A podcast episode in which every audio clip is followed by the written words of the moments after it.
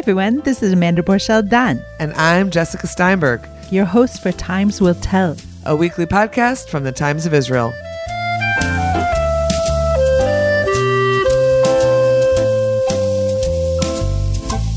Hello, welcome to this week's Times Will Tell.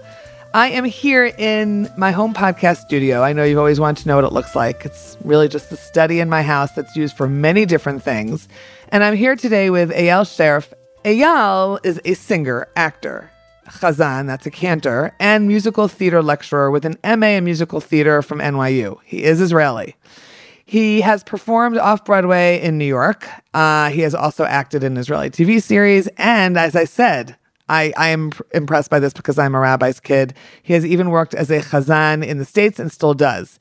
He also has this very known passion for edutainment, combining performance and instruction with teaching and really all about his, his passion, which is musical theater, history, and creation. He performs these lectures around Israel. Just had one a couple of weeks ago. At the end of the podcast, I will tell you where the next two upcoming ones, when and where they will be. So, Eyal, tell us how you got into this lecture circuit thing. How did this happen? Well, I uh, trained as an actor in uh, England and then, uh, like you said, uh, in uh, New York. Um, and I realized pretty early on that the performance aspect of it was just as interesting to me as the creative process, uh, the, the, the work that went into creating those those shows, um, the the historical background, the way the creators worked with one another, and and and then I I decided I decided to take my interest and the passion I have for uh, for those aspects. Uh, with my passion for singing and the, the, the performance element, as well as the instruction and the teaching and the explaining of it, and and to put it all um, together and create those you know we can call them lecture concerts but they're actually shows they're actually they're they're actually shows that involve some information but they are shows we we we we like to view them as shows Wait, now, and and I'm curious also, you know, musical theater, which it's it's sort of like cilantro. Either you love it or you hate it, right? I love it. Right. I, I have, as you know, in my study, Yeah. the Chagall poster of Fiddler of the yeah that inspired the name fiddler on the roof for for Right, for but that before show. we get to Fiddler, Yeah, I don't want to yeah. give anything away. Yeah. So, how did this Israeli guy from Haifa, right? How did you get into musical theater? Which is, I always think of such an American thing, really. it started with a British experience, actually, my having gone to watch the Phantom of the Opera uh, when I was uh, 17 or so. And for s- that, that was kind of a life altering experience in terms of, you know, it's like, like, like, like it was that moment where you just say, this is what I want to do. This is what I have to do. This is what, this is, this is mesmerizing. Uh, you know, granted, specifically with Phantom of the Opera, it, you know, looking at it now and with perspective, you know, some people like it, others do not. I see. That's funny I that you're understand- saying that. That's yeah, funny. Yeah, but but the thing about Wait, wait, wait. How do you feel about Phantom of the Opera now? um, it still moves me uh, in part. Um, other times, you know, it, it's it's you know bombastic, kind of you know. G- g- grandiose and i think i read something somebody said it it's a, it's an example of how a show can be both amazing and bad both at the same time i don't think it's bad actually But it came to great description. it came to Tel Aviv a couple of uh, uh, years ago, like the international company, and I, I was moved once again, and, and I just I rediscovered like like some of the music and some of the musical passages that that not many people know, and I said this is really this is really wonderful what was your first lecture, or what was your first lecture show? lecture show. So the first one was the sound of goose steps, and uh, the sound of goose steps came out of my having written an article for Haaretz because this is We're allowed to mention that else. Oh, you're, you're It's allowed. okay, it's so- okay, it's so I'm, okay. I'm, I'm relieved. Yeah. so I, I had written an article about the sound of music at the occasion of its of, of the 60th anniversary of its original Which Broadway production. When? Which was Uh, when? it opened November 1959, so that was like two or three years ago. Uh, and what I was, and you know, and as I was doing research, and and I and I uh, explored uh, uh, a new production that I kind of realized, well, this is a show that deals with a Nazi threat. This is the first musical theater piece that deals with a Nazi threat. Oh, the first. That's Uh, interesting. yeah, Yeah. That was a way to kind of see if we can go into more of the depth of it and more of the of its darker tones again, because people perceive it as this very saccharine piece. Um, what other shows deals with with a Nazi threat? And then I thought about uh, Cabaret, in which it's more like central, and then the producers, in which you can say all hell breaks loose. And I thought, well, why don't we get all those three pieces together and create an evening that kind of Ah, handles all co- three of them. compares yeah yeah that compares the nazi representation I was going to say to you that uh, speaking of saccharin, that I was reading. I don't know why I was reading this recently. Christopher Plummer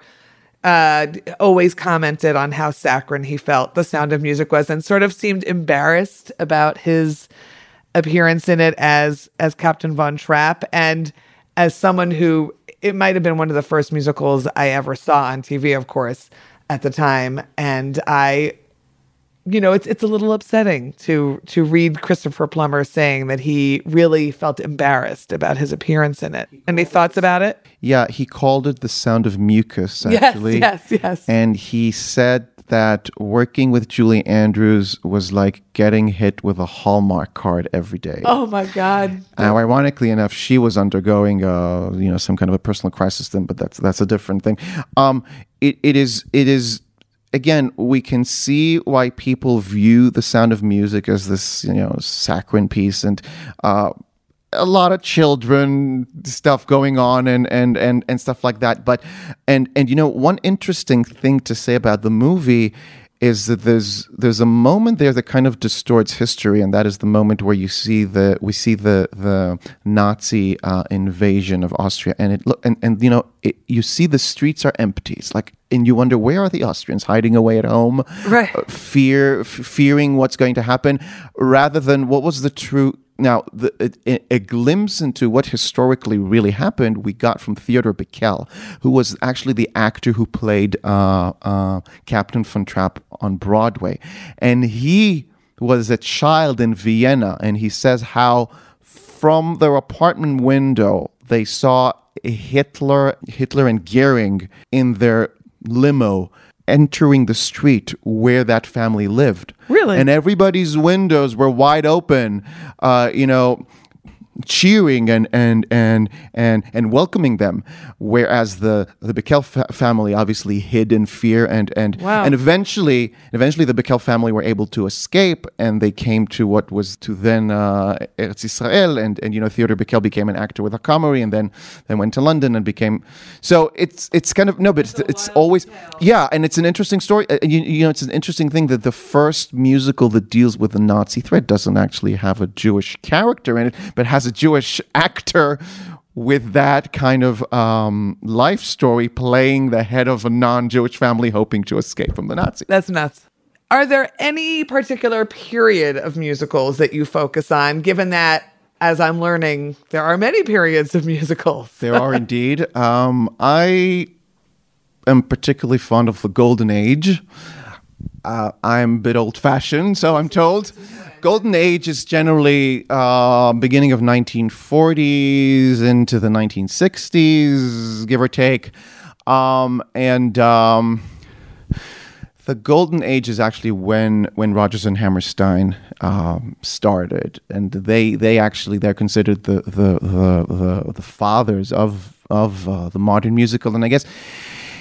I guess to an extent, I don't think it would be an exaggeration to say that any musical that is created owes something to Rodgers and Hammerstein, rather, uh, uh, um, um, uh, be it uh, knowingly or unknowingly. Ah, okay. And so the the sound of music from which the song we, we, we just did came uh, um, um, was actually their last uh, their their last show together, and I I was interested to see what came before, and to, I mean, I, I, I mean, I had known Oklahoma, you know, Carousel, South Pacific. What year? What year? Remind me. Was Sound of Music? So, Sound of Music was 1959. Oh, it was fifty nine. Okay. And I think also I'm going to say I'm going to say parenthetically that the the reason why the Sound of Music uh, uh, deals with the Nazi threat in such a I guess you could say uh, um, reticently Okay, reticently. Okay. is because it's a time when the United States is only beginning to come out of a long period of silence about the the, Hmm. the crimes of the Nazis. I mean, the Holocaust was not even considered this, the the major uh,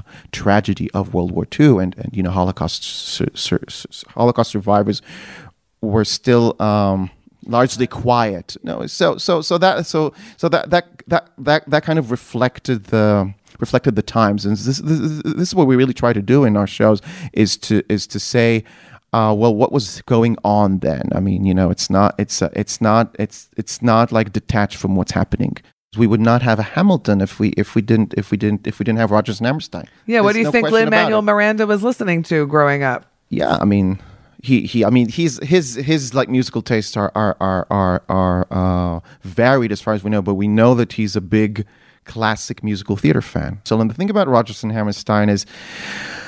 Uh, you can say a lot of things about them, but but they really in in their five major shows, Oklahoma Carousel, South Pacific, The King and I, and The Sound of Music, they really brought uh, into musical theater um, subjects that we can't say that they had never been dealt with before, but the fact that but the but the fact that like f- five of their major shows uh, uh, like deal with those really interesting, you know, heavyweight questions, but still done through and done through this wonderful, uh, this wonderful combination that they kept seeking to to to to perfect of song, um, dialogue.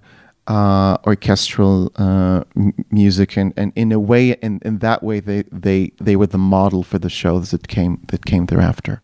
It's making me think about another. You know, making me think about West Side Story, which of course just had the remake from Steven Spielberg, uh, which my family loved, and then of course there were so many pieces in the press about it, including one very very interesting one in the New York Times. I think the weekend that it came out where a group of art critics, uh, some of Latino background, some Jewish, uh, spoke about the making of West Side Story back with Leonard Bernstein um, and the inherent racism that the these Latino art critics were seeing in this piece, in in this play, in this musical, and uh, and the fact that they felt that Steven Spielberg didn't need to remake this again because it was problematic back then and it's even problematic now.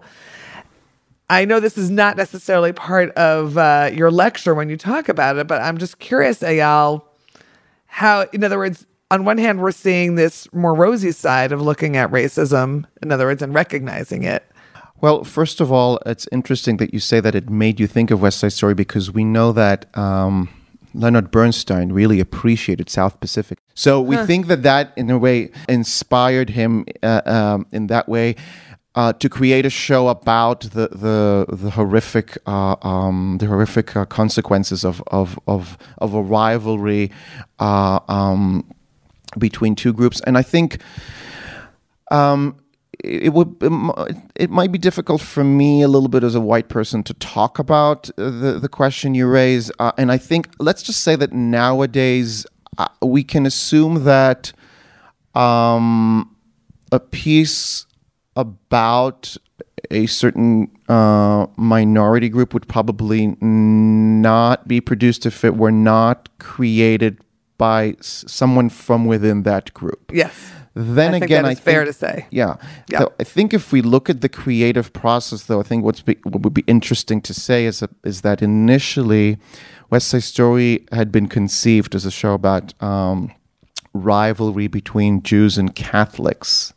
And that was uh, uh, Jerome Robbins' initial idea. His last name, by the way, was Rabinowitz, but uh, and uh, that was his initial idea, and he brought this idea to um, to, to to to to the playwright um, Arthur Laurents, and Arthur Laurents said, "I, I don't think so. It reminds me of an you know it it it reminded him of a popular play uh, that that had been done before, and it's been done before, and let's leave it." And we don't need to go there again. Years pass, and then uh, Leonard Bernstein and Arthur Laurents meet at a California hotel, and then they read about uh, gangs, uh, uh um, you know, like on the streets of New York, kind yeah, of thing. I uh-huh. think they were reading about L.A. L.A. and then they and then the penny dropped, and then they said, ah, instead of rivalry between Catholics and Jews, how about um, white people uh, in uh, New York because that was the area that Arthur Laurents knew best. Sure. And Puerto Ricans. Yeah. Yes. And Puerto Ricans, and and and actually the Latino thing of it was was a bit was a was a major turn on for them because first of all, L- Leonard Bernstein was married to a Chilean. Uh, his his wife was was oh. Chilean. He he was fascinated by by the fact that he would create this show that has those Latino uh, style rhythms, and I think Jerome Robbins was then really turned on. So they I think they wanted, as far as they was they as far as they were concerned. They may have been honoring Latino, uh, you know, music and culture, but I can't, I can't really say. I mean, you know, Stephen Sondheim, the lyricist who recently passed away, did confess that he had never met a Puerto Rican person. Oh, I um, read that somewhere, right? So, um, it, it's yeah. a complicated question. The Technion Israel Institute of Technology is where some of Israel's brightest minds ask the biggest question of all: What if? What if they could take on the world's biggest challenges? What if they could develop life changing environmental, scientific, health, medical, and technological discoveries that will make a huge impact on Israel and the planet? But they don't just ask the question, they answer it too. They turn those ideas into reality. They make them happen. To see just some of the incredible things they've achieved, get the Technion Booklet of Wonders at ats.org slash wonders. We hope it inspires you to give them your support so they can keep doing what they do best. The American Technion Society. World changing discoveries by Israel's brightest minds, made possible by you.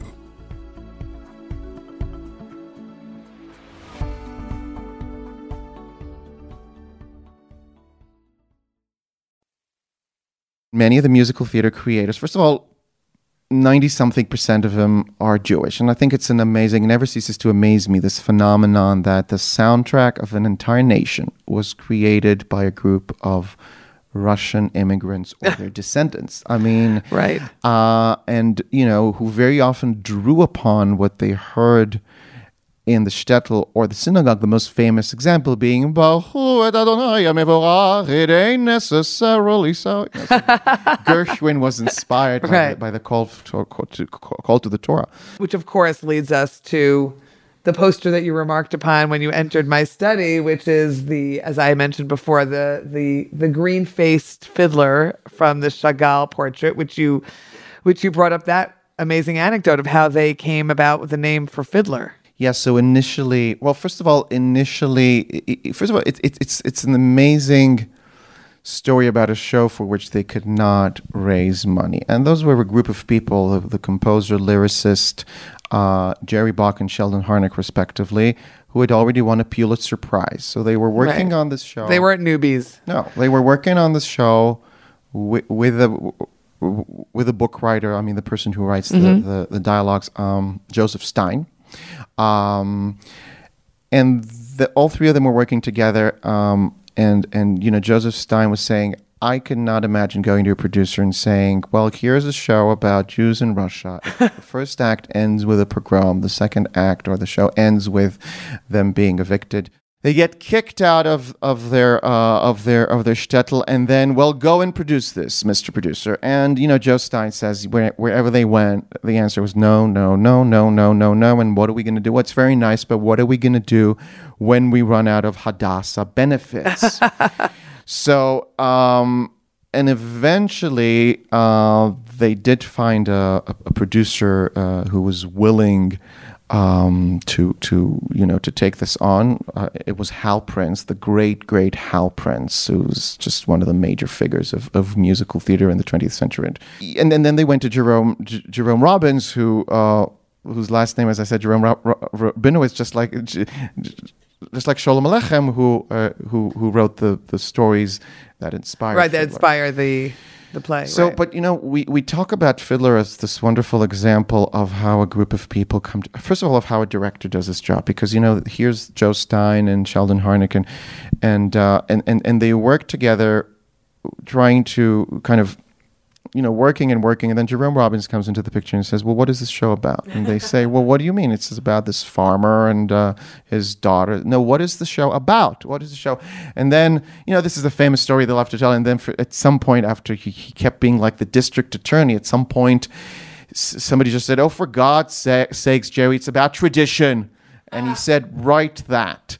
So and in that way, you know, you see how a director does his job. Asks the question that that you know they, they right they're working on this show. They don't know what it's about, and this leads to one of the greatest opening numbers in musical theater, and you know, says to the audience exactly what they're here to see. yeah, um, it sure does. The Jewishness is the center of the story, and you know, so many producers feared, oh my God, it's too too Jewish, too Jewish, too Jewish. But then it became this international success because of Jerome Robbins having been having identified the tradition and the breaking of a way of life as the overall of as uh, uh, as the concept The of the show. Yeah. uh, and. Um, you know, and and you you, you know, b- b- one of the musical theater historians says of how he he went with his um, then uh, f- fiance to see a, a pr- a production in Chicago, and she came out as saying, "This is the first time ever I wished I were Jewish." so Thank you so much for being on the Times Will Tell. It's very good listening, I'm sure. thank you, Jessica. And uh, listeners, we'll be back obviously with a daily briefing tomorrow, and Times Will Tell every week on Friday. Take care. Be well. Thanks so much for listening to Times Will Tell from the Times of Israel, and thanks to our producer, Gilad Brownstein. Please subscribe wherever you find your podcast and check out our daily briefing news show every Sunday through Thursday. Like what you hear? Consider rating us on Apple Podcasts or Spotify to spread the word. Until next week. Shalom.